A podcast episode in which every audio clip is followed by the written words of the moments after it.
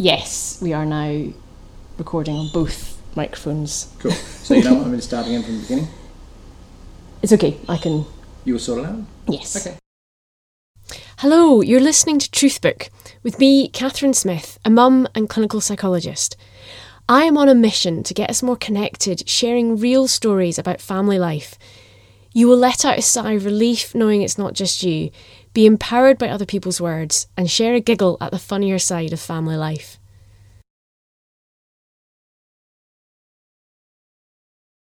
My Truthbook conversation with this episode's guest, Peter, started over a few beers at our kids' class get together at the local bowls club. I mentioned my podcast to Peter as we regaled how toxic social media had been during lockdown. Peter was immediately engaged and eager to share his behind the scenes in the hope that his truth book would reach out and help others. Peter works in risk assessment, which is an asset when it comes to planning for a pandemic, but a hindrance when it came to managing feelings that he had no control over. Peter and his wife, whose name I won't mention here as it will give away a punchline, have three kids from the ages of 8 through to 13. We launched straight into conversation about when Peter first realised all was not well emotionally and that he needed professional help. And Peter got his truth book confession in early, so he was let off the hook at the end. So, welcome to Truthbook, Peter. We started this conversation I think we're about to have over a few beers in uh, Bowls Club after after school. I think it was one day, and you were happy to come to come back on. So, thank you. So, I'd like to start just by asking you about an image or a photo that you have that depicts more behind the scenes So we were talking before. I was on I was on holiday with a family Mm. in South America. My wife is from Venezuela. yeah So it was it was an interesting time. It was difficult in the way that traveling in countries where you're not fluent with the language is difficult. I can speak Spanish, but not great Spanish. The kids can hardly speak any, which is you know, a testament to our poor parenting. And it has those sorts of challenges. You know, the Milady was subsumed. My wife's name is Milady, by the way. That's not how I refer to her. Her name is Milady yeah Beatrice. that that we were going to have to get that in it's not milady we've had a few jokes about. So, um, so I had gotten in a car and left the kids and my wife and you know aunties and sisters and things like that to go and see a thing called the Museum. I wish I could remember the real name. Something like Truth and Reconciliation. And I was going through, and there was a particular photo of a guy who had been black bagged by these Pinochet people in the middle of the night with his two children. And they just left the two children in a public toilet and disappeared the father, never to be seen again. And I sat down in the middle of the museum and I just started bawling my eyes out. Just crying and crying and crying. And it felt really good. It was it was emotionally difficult, but this photo just hit in a mm. different way, and mm. I was sitting in the middle of the museum, surrounded by Spanish people, bawling my eyes out, and it felt really, really good. It felt cathartic. and is that something was that normal for you No, God, no no, no, I don't think I've cried, Cried. in 25 years. I thought I was going insane. because you were the image had that effect and, and you were maybe feeling quite isolated No, at it was the time the image that Yeah. had that effect. I feel like it Yes. was just a key that, That you know unlocked, unlocked. the door, and there was a whole bunch of stuff behind that door that came out. okay And I realised over the next sort of you know week while we were having this holiday, and I had a mm. fair bit of time to myself, mm. that I was just incredibly unhappy mm-hmm. and scared and mm. worried, and had been for some time. And I didn't really talk to anyone about it, but I thought that something, you know, I thought that something was wrong. And I went back to work, I guess, in late January and worked through February. And in that time, I got really dark in a way that surprised me. I started planning for how we'd fight the government. so it had triggered something in you some dark thoughts that were there and it it sounds like it lost under- control. I, I, yeah, look, I had Lost I felt control. no control. You know, Yeah. I'd spent 2019. There was a lot of stuff going on about the climate. You know, we sort of forgotten that and COVID, but there there were the bushfires that had happened. There was there, there was some things going on internally. My wife had spent 18 months in just an absolute garbage job. You know, she's just she works as a childcare worker. She gets a lot out of it. She mm. likes being working with kids, but she so she was demanding a lot out of me. In terms, you know, she'd come home and she'd spend thirty minutes just bitching about work, and I recognised that she needed that opportunity to to bitch.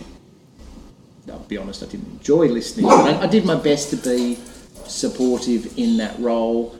so you've had values, things that are important to you, being really questioned, like the your your job, being in Venezuela, and seeing the, the trauma that happened there, and then COVID and the environment, all coming together. We haven't even really got to COVID yet. No, so- we haven't even got to COVID, but it's been mentioned. But this is all around Yeah. the same time, and you were feeling probably emotionally drained yourself. I, I felt stretched. going, and there was a lot of things happening that you didn't necessarily want to accept, but you kind of had to accept Yeah, because you couldn't just but I leave wasn't your job. Or, how they were making me feel. I, I didn't realise how hard it had been, Mm.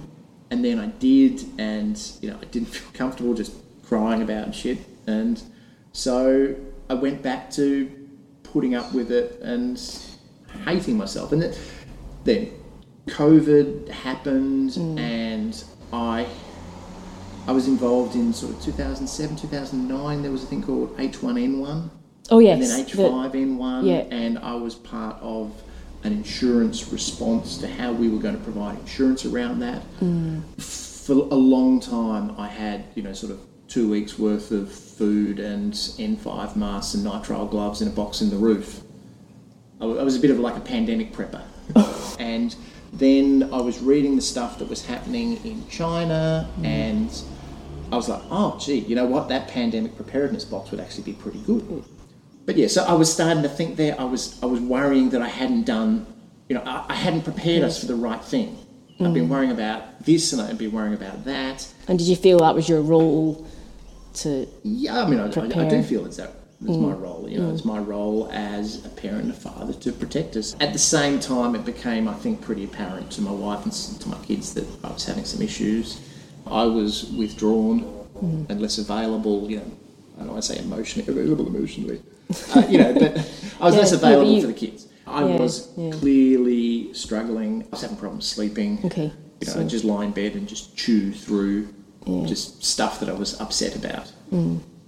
We were having some conversations about that, and I went and saw my GP, and I said, "Look, you know, I really think that I've got some things going on." And Kohei, bless him, asked me if I wanted to take some drugs, and I'm like, "I don't think that's the solution I'm looking for." And just to wind back, did you go to your GP willingly, or was that difficult? No, no, I, I, I So- knew I needed something. Okay, Yeah, okay, I had because that's a big step to to, to accept something Yeah. wrong. and I Yeah, need- look, I mean, I had.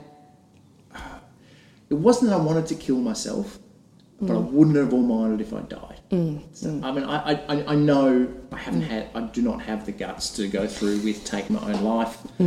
That's an incredibly selfish way of looking at it. You know, I mean, I think the act of taking your own life is it's inherently selfish, understandable in some circumstances, but I, I know I can't do it. Yeah. I, I know that I don't have that within me. But you had thoughts of life would just be easier if I wasn't here and I didn't have to have For this pain. I mean, I've got millions of dollars worth of life insurance. Everyone would be better off without me. Mm. You know, Milady will find another husband, and the kids will get used to it. And it was, That's scary. I, you know, I mean, Kohei asked me the question. He says, you know, do you want to kill yourself? I'm like, I don't really want to kill myself. I just don't want to be. And he's like, Mm. Yeah. well, do you see like a good future? And I just laughed Mm. because it was just so bleak. I just couldn't imagine anything 10, 15 years down the track that didn't involve authoritarian governments and everyone dead from a pandemic. And And to be to be fair, that, your threat system had been triggered, but in a situation where it was there was a real threat, and the climate is a real threat. So that that Yeah, I mean, his his solution was here, take some Prozac, and I was not comfortable with that. yeah. And I, I, I mean, honestly, I don't think he had any real tools at his disposal. I mean, he's a GP working inside that practice. And I said, what I'd actually like is I'd like to talk to someone. And he gave me a referral to a fellow whose name I won't say. And we organised a Zoom meeting because at that stage we were all locked down. Yeah. You know, this is part of the other stress is I had three kids in the house. My wife was working three days a week. All three of the kids had you know, supervisory routines. It was just a nightmare. And Um, putting some self care in there is really hard when you're trying to look after your family. Everyone's in the house to get that Yeah. privacy and that Yeah, space. so I. It, it, it's not not the first time I've been very depressed. I was just about to ask: Have you ex- had you experienced something like this before? Where, when I was a kid, yeah. So, hmm. I mean, I think it's fair to characterise previous episodes of depression as being triggered by relationship problems, hmm. you know, breakups or unrequited hmm. love, or hmm. you know, the sort of garbage that you go through when you're 18 and 19. But I had a quite serious girlfriend. Things had gone south. I'd sort of known that I wasn't in a good headspace. So rather than sit outside her place at two o'clock in the morning, ringing her phone, we didn't have mobile phones then, so I know what I would have done. Thrown rocks at a window. I quit my job and left the country, which was a really brave thing to do, rather than actually face my problems. And I, I spent a year riding a motorbike around India. Which was really nice, but never in any time did I address that issue. So that it was a short term, a yeah. short term fix. And coming back to the museum, you got to a point where you realise I can't fight this anymore. I have to face and, and just No, because at that time around, I mean, I, I left India, went to the UK, my yeah. life became immediately much less cool. yeah. I was, you know, working in a pub and the weather in mm. London sucked. And I was really sad. I don't know, depressed is you know, a strong word, but I was I lived this joyless existence for about nine months. And the only times that I really felt good was immediately after I'd gone to the gym. So, So I went to the gym for you know an hour and a half every day, which looked great. yeah. I was uh, yeah like 26 as well. So, but But were you going for the right? No, no, no, I, I wasn't. I was Yeah. absolutely. I Yeah. mean, it was just that was I would lie in bed at night wishing I'd go to sleep, and I went to sleep easier when I was tired. Yeah. Yeah. Yeah. So like I worked 10 hour days at a pub and my mm. two hour break in the afternoon I'd work out and I'd be mm. exhausted when I went to bed and that way I could not deal with it. So you recognised that this was a this was a feelings that you'd had before, which It was, yeah, I recognised that I had that within me, this ability to just To- curl into yourself Yeah, and wallow yeah. in your own misery. yeah. So that time around, slightly controversially, I guess, I stopped being sad because I went out with some friends and took ecstasy. So you self medicated. Well, yeah. Look, Yeah. I mean, I did. I'd never taken ecstasy before. I, you know, played around with smoking Mm. dope at college and things like that, and I'd certainly drunk a lot. Although at the time I was hardly drinking, which seems strange in hindsight because I was working in a pub. Mm. But then, I mean, you come drink when you're working, and you know, I worked all hours. The pub was open, so. But I'd gone out with some people I worked with. I wouldn't call them friends because I didn't really have any friends. And we'd gone out on a Sunday to a club, and they bought some drugs, and I took some drugs because that seemed like a good idea. And it was like a door opening to the sun. It was just the first time I had been happy in nine months, and it was revelatory because I hadn't even really acknowledged that I was unhappy. You know, and I wouldn't say after that I was great, but after that I recognised that what I was going through was a phase. So the ecstasy kind of gave you that injection, literally, of, of happiness. Yeah, I mean, it's quite hard not to be happy when you've done three pills. Is it- But yeah, and look, I mean, to be honest, I had a difficult relationship with ecstasy afterwards because not then, but you know, sort of a couple of years later, I would use it as a crutch instead of being happy. It's- yeah. You know, and I, I stopped doing that because I would go out, just get myself absolutely fucked up and go, I'm happy now. Yeah, so rather than happy- actually go through it. But you know, yeah. like it's And it, it was it was a good experience at the time, and I heartily recommend it to anyone who's Oh, been no. really sad for a long time. you edit that out. Just Uh. take Look, it, it was. But it sounded like it maybe gave you a kickstart. But you, absolutely but did. you, you were maybe a bit lost in the sense of not knowing what, what is important to me. What do I want to be to be doing? I think by the time I got there, I was already a little bit better, but I was in a depression mm. rut. I was mm. used to, you know, being sad and mm. you know not having any friends and working out really hard and working. You know, and that was a quite nice. But that wasn't available to you fast forward when you're a dad of. Yeah, look, I didn't think that that was the right solution at 48 as it was at when I was 28. Yeah. So look, anyway, Kohei said, "Do you want to try mm. drugs?" And I didn't want to try drugs. Mm. And so instead, I went and had a chat with this fella. You know, we talked through the sort of stuff that I'm talking through now, mm. and he had some suggestions. My absolutely adorable wife, who I can't thank too much, Mm. quit her horrible job, which immediately took out one of those stresses Yeah. and I was working from home. And I know it sounds stupid, but I have a dog who mm. absolutely adores me.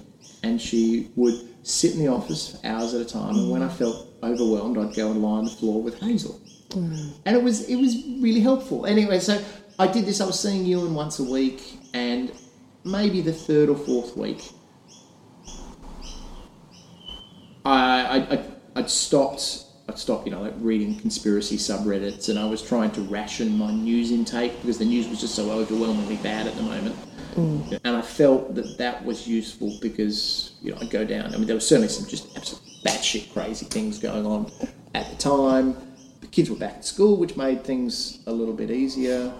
Mm. And you know, my wife not doing it. She moved on to a different job, which wasn't run by sociopaths. I was feeling better, and at probably the third or fourth conversation I'd had with this fella, he talked about the same sort of risk management stuff we were talking about before. And what he'd said was, it may be that because you think this way, mm-hmm. the very thing that makes you really good at your job makes you susceptible to this sort of ideation of catastrophe. Because I spend a lot of time thinking about what is the absolute worst thing that can happen to this hospital or this mm. factory or this mm. you know coal terminal or you know mine camp you know, and I mean that, that's my job. I'm quite good at it. It pays really nicely. You know, we we've done very well out of it. And he said that the same thing that puts you in this position, because one of the conversations that I kept coming back to is there's absolutely no reason for me to feel this way. I have objectively an awesome life. We live in you know, a beautiful part of the world. I have three wonderful kids.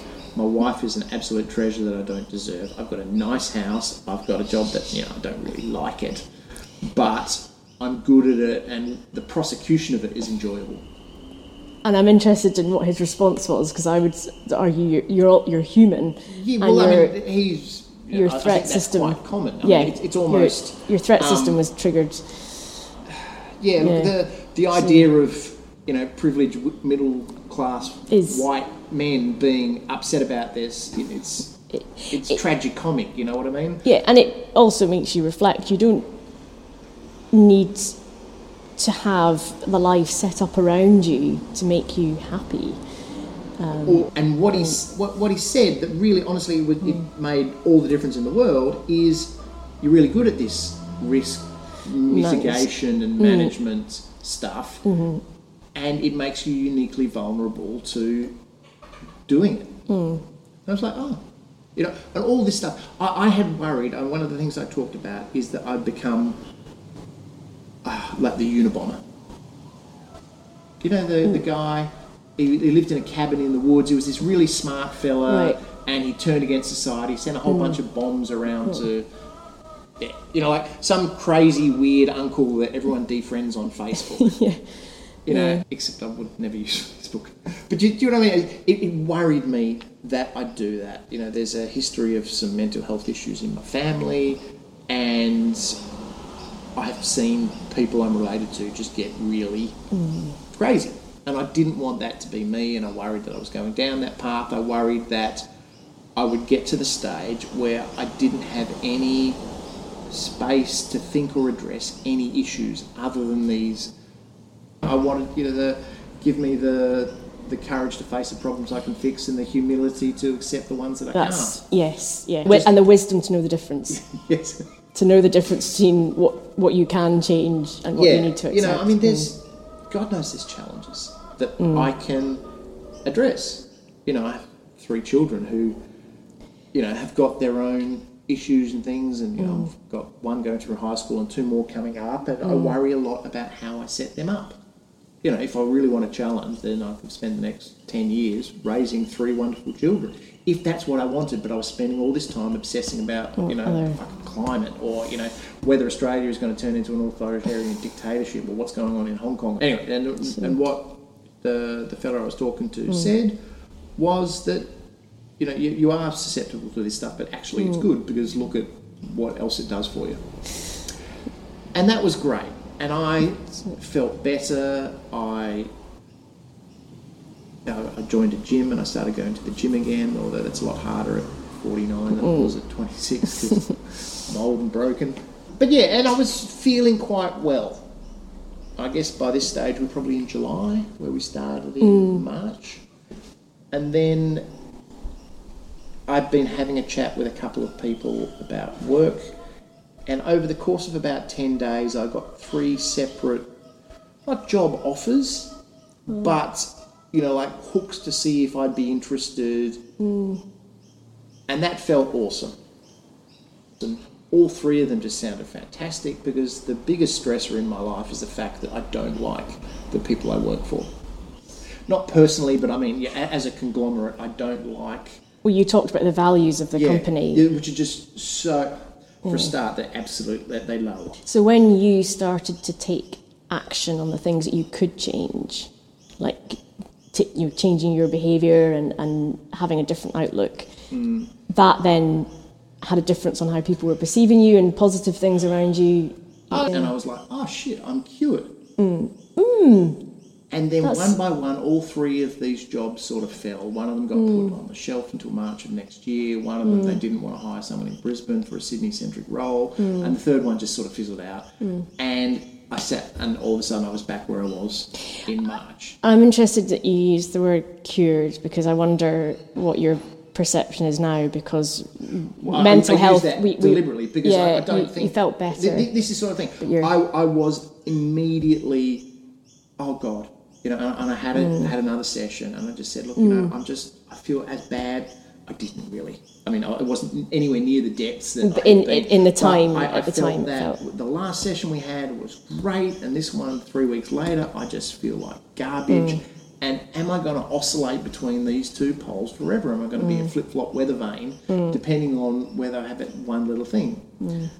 And then a month later, I had another one. I felt much better, and I realised Mm. I was just upset because the jobs didn't happen. Yeah, and there, there was There a was a- lesson there to differentiate between being sad. I was sad, you know. I Mm. Yeah, had and this- that's okay. oh, and and that's absolutely okay. Yeah. And being actually mentally ill, which Mm. is how I describe how I was in sort of you know January, February, March of this year. Mm. Does that make sense? Ab- absolutely. I mean, there's there's a there's a spectrum, and I think Yeah. when you you get so caught up and absorbed in those thoughts and beliefs that you had, they became exclusive. I, I wouldn't say it was all talk therapy, although the talk therapy was absolutely helpful. Mm. Um, it was more guidance. Mm. Exercise is mm. important. I mean, my dog's really important. Apart from everything else, is every day, even the really, really sad days, I've got to put the lead on her and take her for a walk. You know, even when you don't feel like it, because she expects so much of me. She's just lying there on the floor just now. yeah. And looking back on it, are you now able to see how relatively normal that is? That you were responding to a series of events or cascading and to have. Yeah, I've got to say, I push back a little bit about normal. I, But I, I don't know. I mean, I, I don't want to. Is being depressed normal? There's nothing wrong with it. that's, yeah. I, I, I do think, maybe it's just me being, you know, soul obsessed, but I do Mm. think that I'm unhappier than other people. Or that I have more of a capacity for depression and unhappiness than, you know, maybe someone you pull out of the street. and everyone has their vulnerabilities. Yeah, I think I, I, I, think that I will need to spend the rest of my life just Hmm. checking every so often. Mm-hmm. You know, like, am I crazy? just pull out the crazy card. Is this what you're doing crazy, PG? You know, and like, I'd like to think that I'll recognise it the next time, but I don't think for a second, and I've spoken of this to my therapist at length. I don't think for a second that I won't need this again at some stage. But that that's part of you ex- accepting that this is my vulnerability, and I think and everyone falls on that uh, on a spectrum at some at some point. Not Yeah, so when you say it's normal, to- I don't think necessarily everyone would Would- have the same response in those situations. I do think that I have, you know, like like lactose intolerance. yeah, But for depression, but it's I think it's it's a human response. Oh, You know, yeah. it- and it's very human, and it's you can understand. yeah, like when we spoke about this, the idea, yeah. the opportunity to talk about it was actually quite attractive because I think it normalises it, It- for me. Yeah, that, that, because if you don't talk about it, you are sitting with it on your own, feeling that you're manage, that everyone else is managing so much better than you. Yeah. So look, I, I- guess I'm saying, yeah, it's it's absolutely a normal experience on the Mm. spectrum of you know human experience. Yes. I'm not embarrassed about it in a way that I probably would have been 10, 15 years ago. Yeah. You know, it's quite nice being this old that, you know, you Yeah, can the- give yourself a little bit of a break. And you can look back on previous experiences as well, and you've learned Yeah. from them. Yeah, although I'd have to say the overwhelming experience of the overwhelming takeaway of that um, experience in my 20s was that I was, that I, it just involved zero introspection. As a dad, what difference did that make to how you were coping emotionally? I guess I try to manage how I how how I feel affects my parenting. Mm. You know, I think what one of my overwhelming one of the more important moments in my childhood that affects how I parent is I remember my mother who was she was a reluctant mother, although she had four kids. She had four kids in five years, and I think that explains a lot about how bad a parent she was.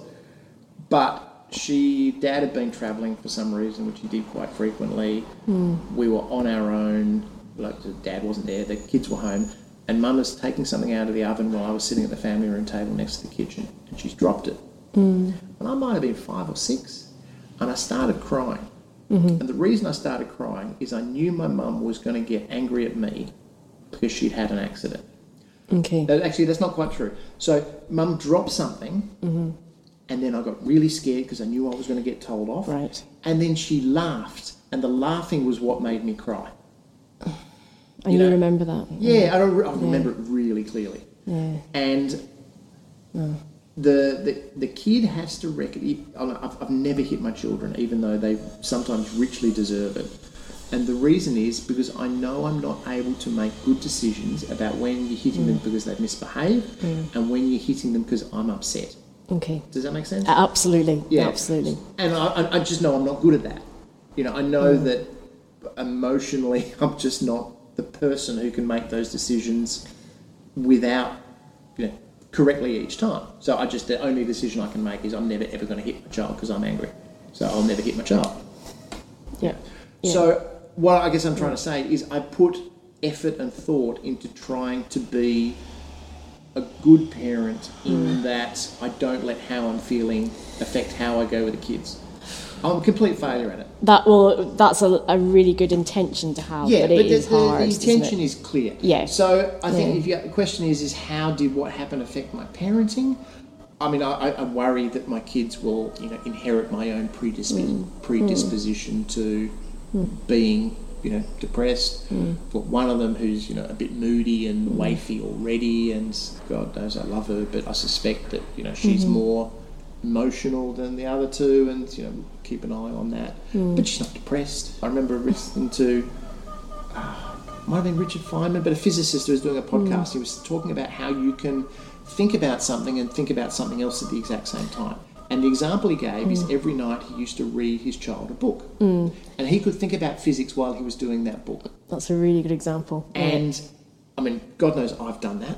I mean, there were books when the kids were little, not that they want to read books anymore, want me to read the books, hmm. but there were books where I could still recite The Very Hungry Caterpillar to you off by heart. And I think it's dishonest to do what he was doing. Mm. dishonest to be there in a time where the mm. child has got 100% of their attention on you and you've got 3% of your attention on what you're doing and 97% somewhere else. so true. I've read many a book and I've gone, I don't actually know what the story was about because I've been thinking about what I'm going to do in the evening or going over something that's happened in the day. And there's a certain extent, I mean, just kids suck so much out of you. You know, they, mm. they demand so much time. And I don't think most parents, I mean, there might be some out there, but I don't think most parents are able to give them everything they demand. I mean, certainly with our kids, I mean, we've had multiple conversations saying, you know, to a two year old, everything you've got to give is never going to be enough. Hmm. You need to manage that. Less so, I mean, mine are grown up now, they need less. Hmm. But I'm not thinking, I don't think it's untrue that they would want less. My youngest son, who is just an absolute gift, gets up every single morning and crawls into bed with, with whichever parent is still in bed and mm. cuddles them. Mm. You know, my eldest mm. still comes home at 13 and what she wants every day is a cuddle. And, you know, she gets quite upset because she's had seven months of me being home every afternoon when she comes home. She'll get upset if she can't, if I'm not home. Tess goes, Dad, where are you? I miss you. You know, and that's nice, but there's a responsibility that comes with that, and the responsibility is to respond to that honestly. Yes. And how do you do that honestly? Because there will be times when uh, emotionally you don't have enough. I I think sometimes I fake it and sometimes I mean it. And mm. when mm. that's I a good way was struggling with other stuff, I faked more. Okay. Does that make sense? It As in- makes it- it- I've I- it makes I sense like- because I've I've done that. There'll, there'll be times when you you're saying something to them, even if it's "I love you," but your your mind is completely elsewhere, or you're distracted, or you're trying you're just trying to get them Mm-hmm. to go to sleep or to, to go to school. we all emotionally manipulate our children, and I don't know that it's always the best thing to do, but it can be effective. And You know, yeah. why are you doing this? How does that make? How do you think that makes me feel? I mean, at its core, it's, it's a really effective parenting strategy because it takes them out of themselves, but it's Yeah. emotionally manipulative. There is a level of disassociation with the interaction that is acceptable. Kids talking to you and you're driving a car, you can't give the kid 100% of your attention. No. So But you should have times when you do give them 100% of your attention. And that becomes harder when you're, you know, stuck in a whirlpool of shitty thoughts and mm. you know, bad feelings. And what would you what would that look like when you're being honest with them? What, what would you say about how you're I feeling? mean, I think that they that they realise when you're being dishonest. They, they know the difference between yeah. real attention and fake attention. yeah. Yeah. You know, and I think they got as much attention, but less of it was honest. Mm-hmm. And I can't imagine that there's not a level that they didn't recognise that. Mm, But I never sat down with the kids and said, you know, Dad's depressed. I guess break it down a little bit for them and when if you're tired or stressed just letting them know that that's because sometimes if you said it if your if your frustration is more because of how you're feeling You could if you were a better parent than me. Thanks. I I, I ne- I never did. You know. okay I mean, I guess. yeah and can I ask in those moments when you're having those positive parenting moments is there an image that would come to mind of what you what those times look like Our best times are around the table. Mm-hmm. We have Mm. six nights a week. You know, thirty days a month. Let's say we would all sit down and Mm. eat dinner together. so that My wife is incapable of looking at food as fuel.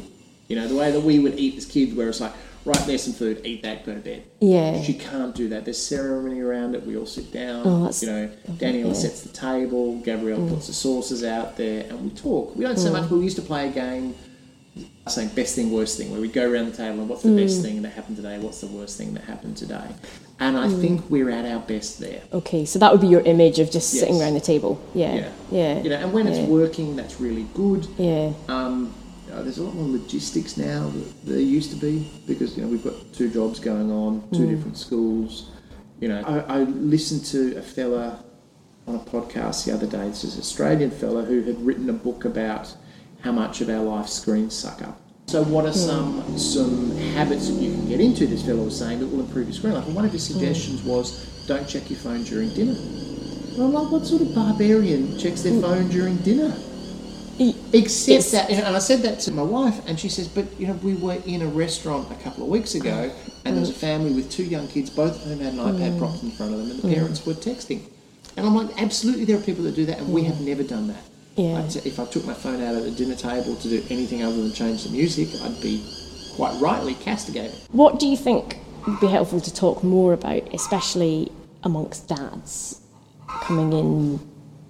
I guess coming into family life. I'm really lucky in that the school we go to, we have just this fantastic prep class, Mm. and I have a really good group of dads. Right.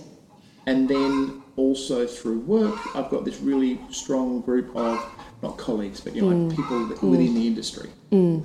You know, that's been a little bit harder to maintain because you know we can't all go down to the pub on a Thursday because of COVID. But you know, there's a Okay. WhatsApp group and things. Okay. I think that I don't want to generalise, you know, that men are from Mars sort of garbage, but mm. I think that the men with whom I am friends mm-hmm. deal with our problems best by talking around them.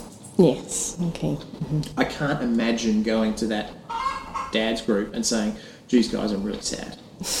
You know, I want to talk about my feelings. Mm. But I can also see, you know, like having a great time by going out with them, you know, and talking garbage about the things that we talk garbage about, which mm. honestly is mostly our wives and our kids. Mm-hmm. You know, these, these are the shared contextual things. Not that your wife and kids are garbage. No, no, but, you know, they, yeah. No. They, they, they might not come up quite as well in the retelling with the dad's group as they do with you.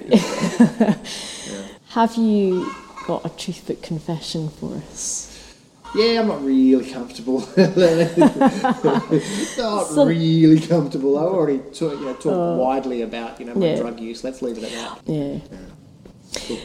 Well, thank you very much, Peter, for coming on to Truth Book. Uh, we've That's I've quite enjoyed it actually.